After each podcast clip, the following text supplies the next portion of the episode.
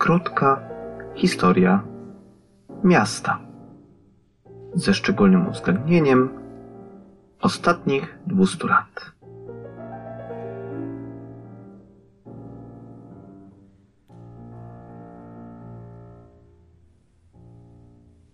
Witam Państwa.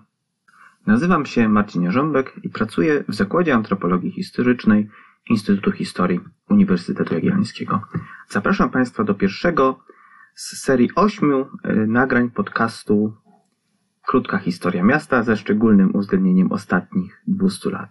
Jest to jeden z serii podcastów Clio Gołębiej przygotowanych przez Instytut Historii Uniwersytetu Jagiellońskiego. Przez najbliższe mniej więcej pół godziny będę opowiadał Państwu o mieście. Począwszy od jego początków, e, skupiając się, jak sam podtytuł sugeruje, na ostatnich dwóch stuleciach, gdy globalna rola miasta zwiększa się drastycznie i skokowo. Y, pokazywać będę historię z lotu ptaka. To będzie nie tyle historia tego czy innego miasta, ale historia miejska. A więc opowiadać będę Państwu o mieście jako pewnym fenomenie kulturowym, kładzie przestrzeni i ludzi w nich, w nich żyjących i tym, co się dzieje między ludźmi a przestrzenią. Oczywiście odwoływać się będę do wybranych przykładów miast europejskich, w tym, w tym ziem polskich, czy e, miast z innych kręgów kulturowych, amerykańskich, azjatyckich, ale służyć one będą pokazaniu Państwu pewnego fenomenu, który obserwujemy na naszych oczach od kilkuset lat. Chcę powiedzieć bowiem o jednej z najważniejszych zmian w świecie, w którym żyjemy i właśnie która zaszła w ciągu ostatnich paru pokoleń chcę powiedzieć Państwu o zjawisku urbanizacji. Na początku XIX wieku na 100 osób żyjących na świecie w miastach mieszkały dwie lub trzy. Na początku XX wieku było to już 15 osób na 100, zaś w 2007 roku po raz pierwszy w ogóle w dziejach ludzkości więcej ludzi na kuli ziemskiej żyło w miastach niż na wsi. Demografowie szacują, że za kilka lat będzie to już przeszło 60% mieszkańców miasta. Jest to więc historia o tym, jak zmienił się świat, w którym żyjemy i jakie to ma dla nas wszystkich konsekwencje. A to dzisiejsze nagranie będzie opowiadać o tym, skąd w ogóle miasta się wzięły, czym są, jakie ich były historia od y, początku, od czasów starożytnych, aż do y, końca średniowiecza. Ten długi, bardzo złożony okres oczywiście potraktujemy to siłą rzeczy w telegraficznym skrócie, aby uwypuklić tylko najważniejsze zjawiska i najważniejsze procesy, które pozwolą nam zrozumieć przemiany miasta w XIX i XX stuleciu. Co to jest miasto?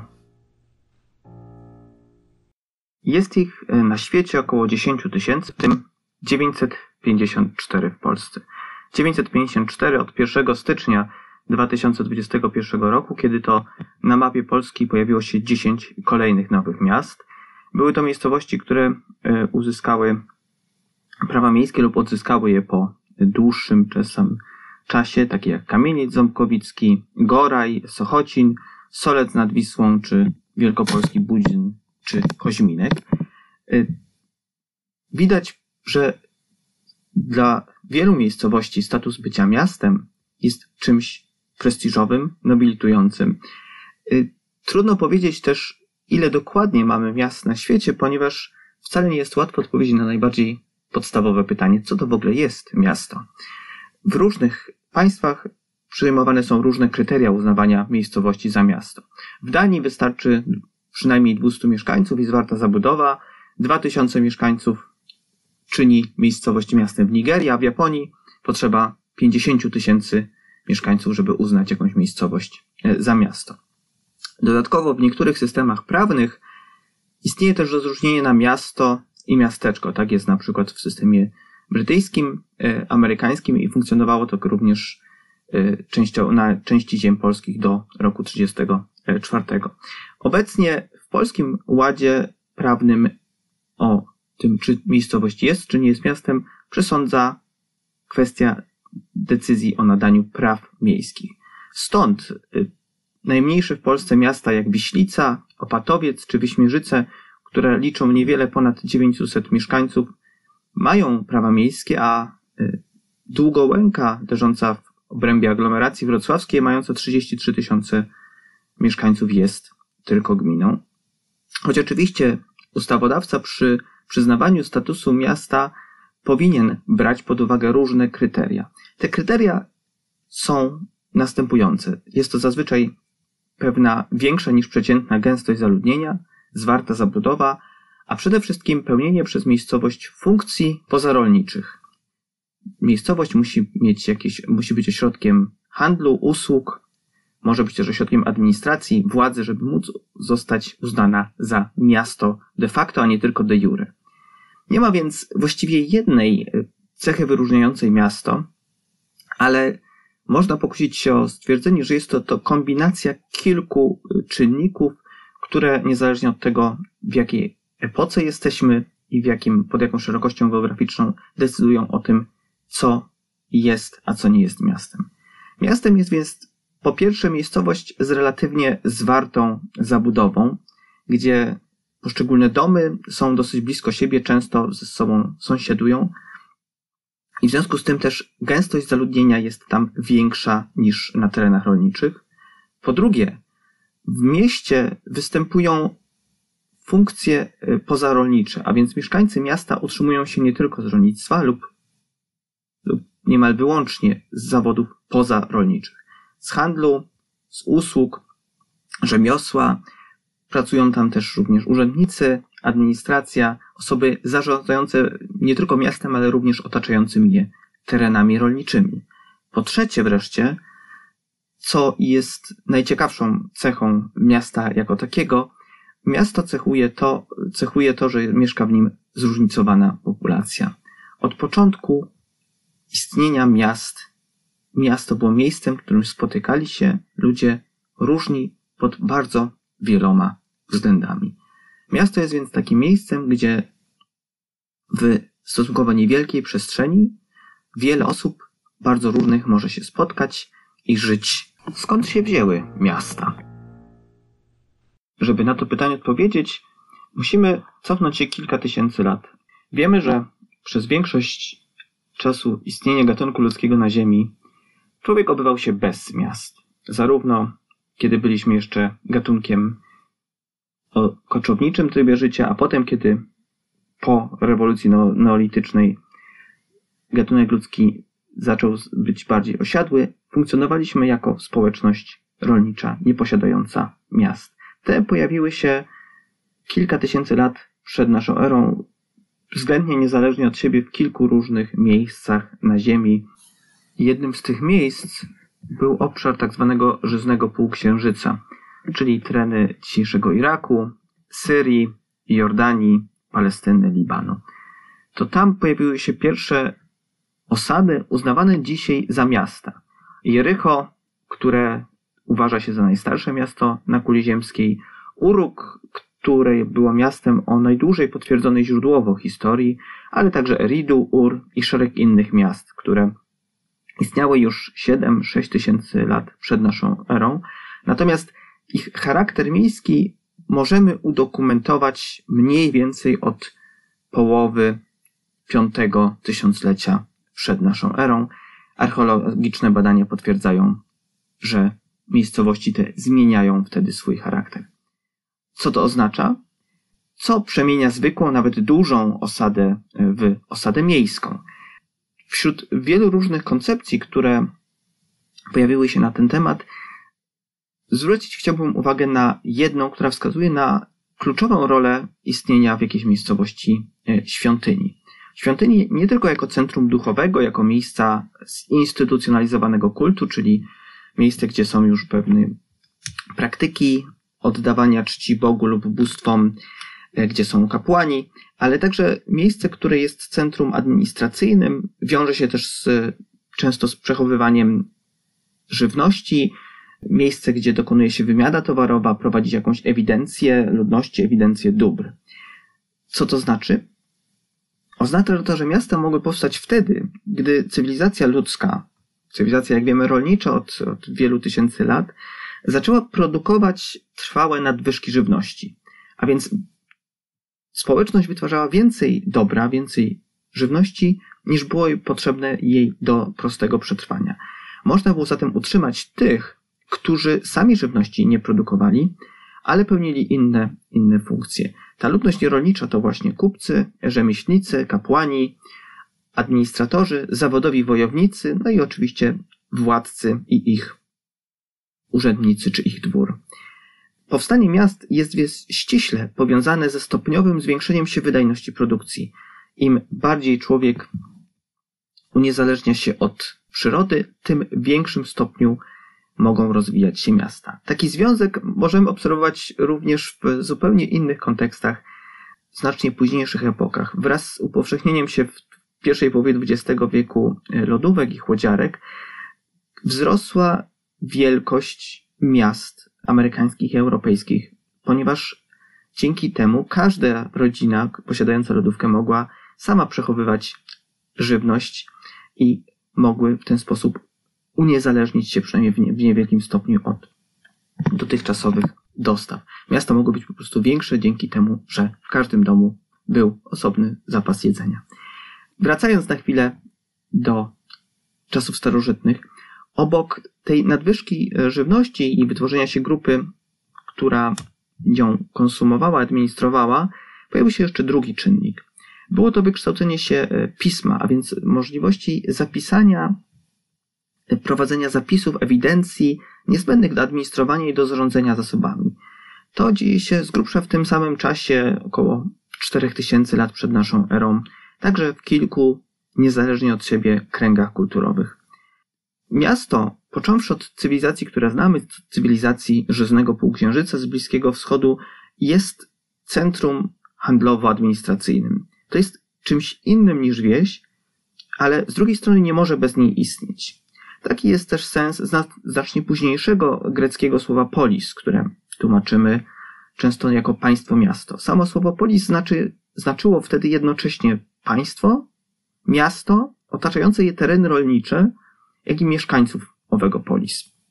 I choć oblicze miasta zmieniało się powielokroć, a każda epoka ma inne miasta, inaczej wyglądające, funkcjonujące według innych zasad, to jednak pewne cechy miasta, pewne najogólniejsze właściwości są niemal takie same od samego początku istnienia miejskości w życiu człowieka.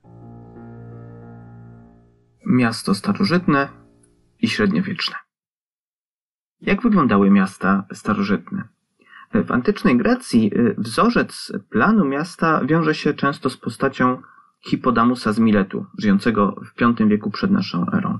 To on miał zaprojektować układ miejski, który od jego imienia nazywa się często układem hipodamejskim lub prościej szachownicowym lub z angielska nazywany też rusztem, ponieważ miasto według pomysłu Hipodamusa miało opierać się na sieci prostopadłych ulic, które, wokół których tworzyła się e, zabudowa. Hipodamus nie był prawdopodobnie tym, kto ten system wymyślił, natomiast z pewnością opisał go i upowszechnił.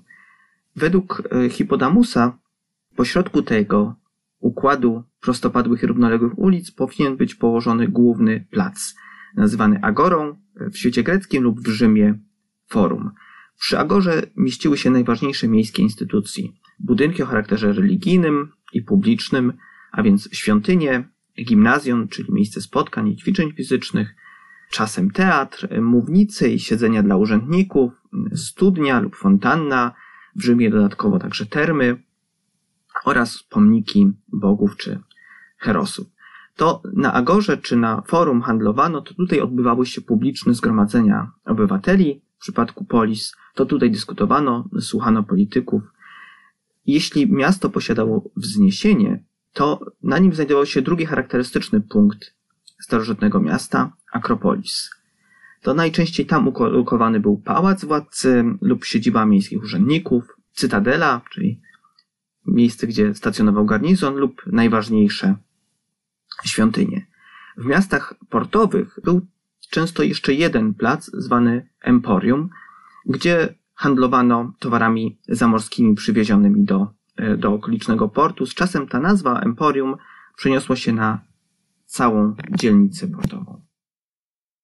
Miasta, szczególnie te zamożniejsze, były otoczone murem, który zarówno miał je chronić e, przed najazdami, jak i stanowić wyraźną granicę między miastem a terenami, których ład miejski już nie obejmował. Mieszkanie w mieście było więc przywilejem i zarazem obotnicą bezpieczeństwa. Świat grecki, jak napisał e, urodzony w Warszawie wybitnie brytyjski urbanista Joseph Rickwert, był miastocentryczny. Nie było jednak w świecie greckich polis żadnej jednej dominującej metropolii.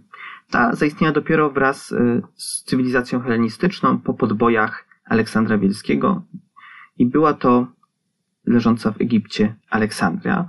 Potem, gdy na arenę dziejów wkroczyło Imperium Rzymskie, tę rolę przejął oczywiście sam Rzym, który był też, jak przypuszczamy, największym miastem starożytności, przynajmniej w cywilizacji Morza Śródziemnego.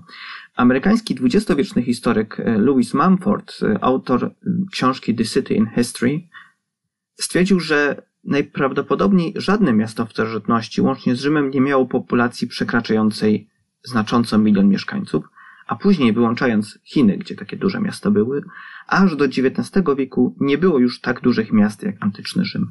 Inne duże miasta, takie jak Babilon czy Kartagina, miały co najwyżej 200-300 tysięcy, co nawet dziś musi jednak robić pewne wrażenie.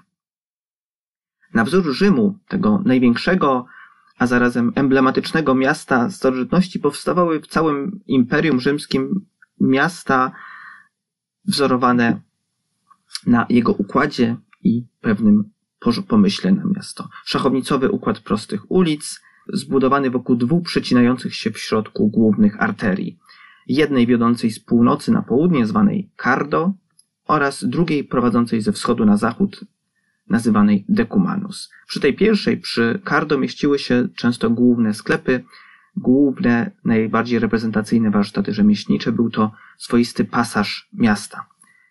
Co ciekawe, nawet obozy wojskowe e, rzymskich legionistów, e, które powstawały na terenach przez Rzym podbijanych, były budowane na wzór miast. Tyle tylko, że zamiast domów przy tych prostopadłych i równoległych ulicach stawiano odpowiednio większe, te bliżej placu i mniejsze namioty. Miasta rzymskie, jak wiemy, wyrosły na terenach opanowanych przez Rzym w pierwszych wiekach naszej ery. Z czasem jednak miasta te kurczą się i upadają. Historycy spierają się, czy najpierw nastąpił upadek miast, czy najpierw najazdy lodów barbarzyńskich. Tak czy inaczej możemy stwierdzić, że stopniowo większość z nich traci na znaczeniu, wyludnia się i agraryzuje, a więc staje się na powrót osadami, z którymi większość mieszkańców chcąc nie chcąc musi uprawiać rolę, aby przeżyć. Część z tych miast zanika zupełnie, część, szczególnie we wschodniej części imperium, istnieje nadal, czasem nawet rozwijając się, chociaż większość miast straci na znaczeniu, łącznie z samym Rzymem, który wielokrotnie jest plądrowany i niszczony. Jedynym wielkim miastem w świecie starożytnym pozostaje Konstantynopol. Te miasta rozkwitają za to w Imperium Arabskim, począwszy od VII wieku naszej ery. Największym przez jakiś czas miastem europejskim, a zarazem najzamożniejszym jest hiszpańska Cordoba w czasie panowania Arabów na Półwyspie Pirenejskim. Y, na arenę dziejów i to w wielkim stylu wracają y, miasta w pierwszych kilku wiekach drugiego tysiąclecia naszej ery, a więc po roku tysięcznym, tysiącsetnym, tysiącdwusetnym, kiedy to rozwijają się w Europie Zachodniej pierwsze większe miasta włoskie, francuskie czy angielskie. Z kolei na terenie Europy Środkowej i Środkowo-Wschodniej ten powrót, czy właściwie pojawienie się cywilizacji miejskiej wiąże się z falą e, kolonizacji i lokowania miast na prawie niemieckim, prawie magdeburskim i innych pokrewnych systemach prawnych. Otóż, y, korzystając z uregulowań, które zastosowano przy rozbudowie Magdeburga w XI wieku, uregulowań, które były spisane wiek później, od początku wieku XIII władcy inicjowali powstawanie miast na terenach swoich księstw czy królestw. Albo na miejscu już istniejącego podgrodzia, czyli osady otaczającej wcześniejszy książęcy gród, albo na tak zwanym surowym korzeniu, czyli w miejscu pustym dopiero co po wykarczowanym lesie. Zajmujący się tym zasadźca czyli osoba upoważniona do stworzenia miasta, wyznaczał w tym konkretnym miejscu prostokątny rynek, na środku którego stanowi, stanąć miał ratusz, przy nim często także kościół.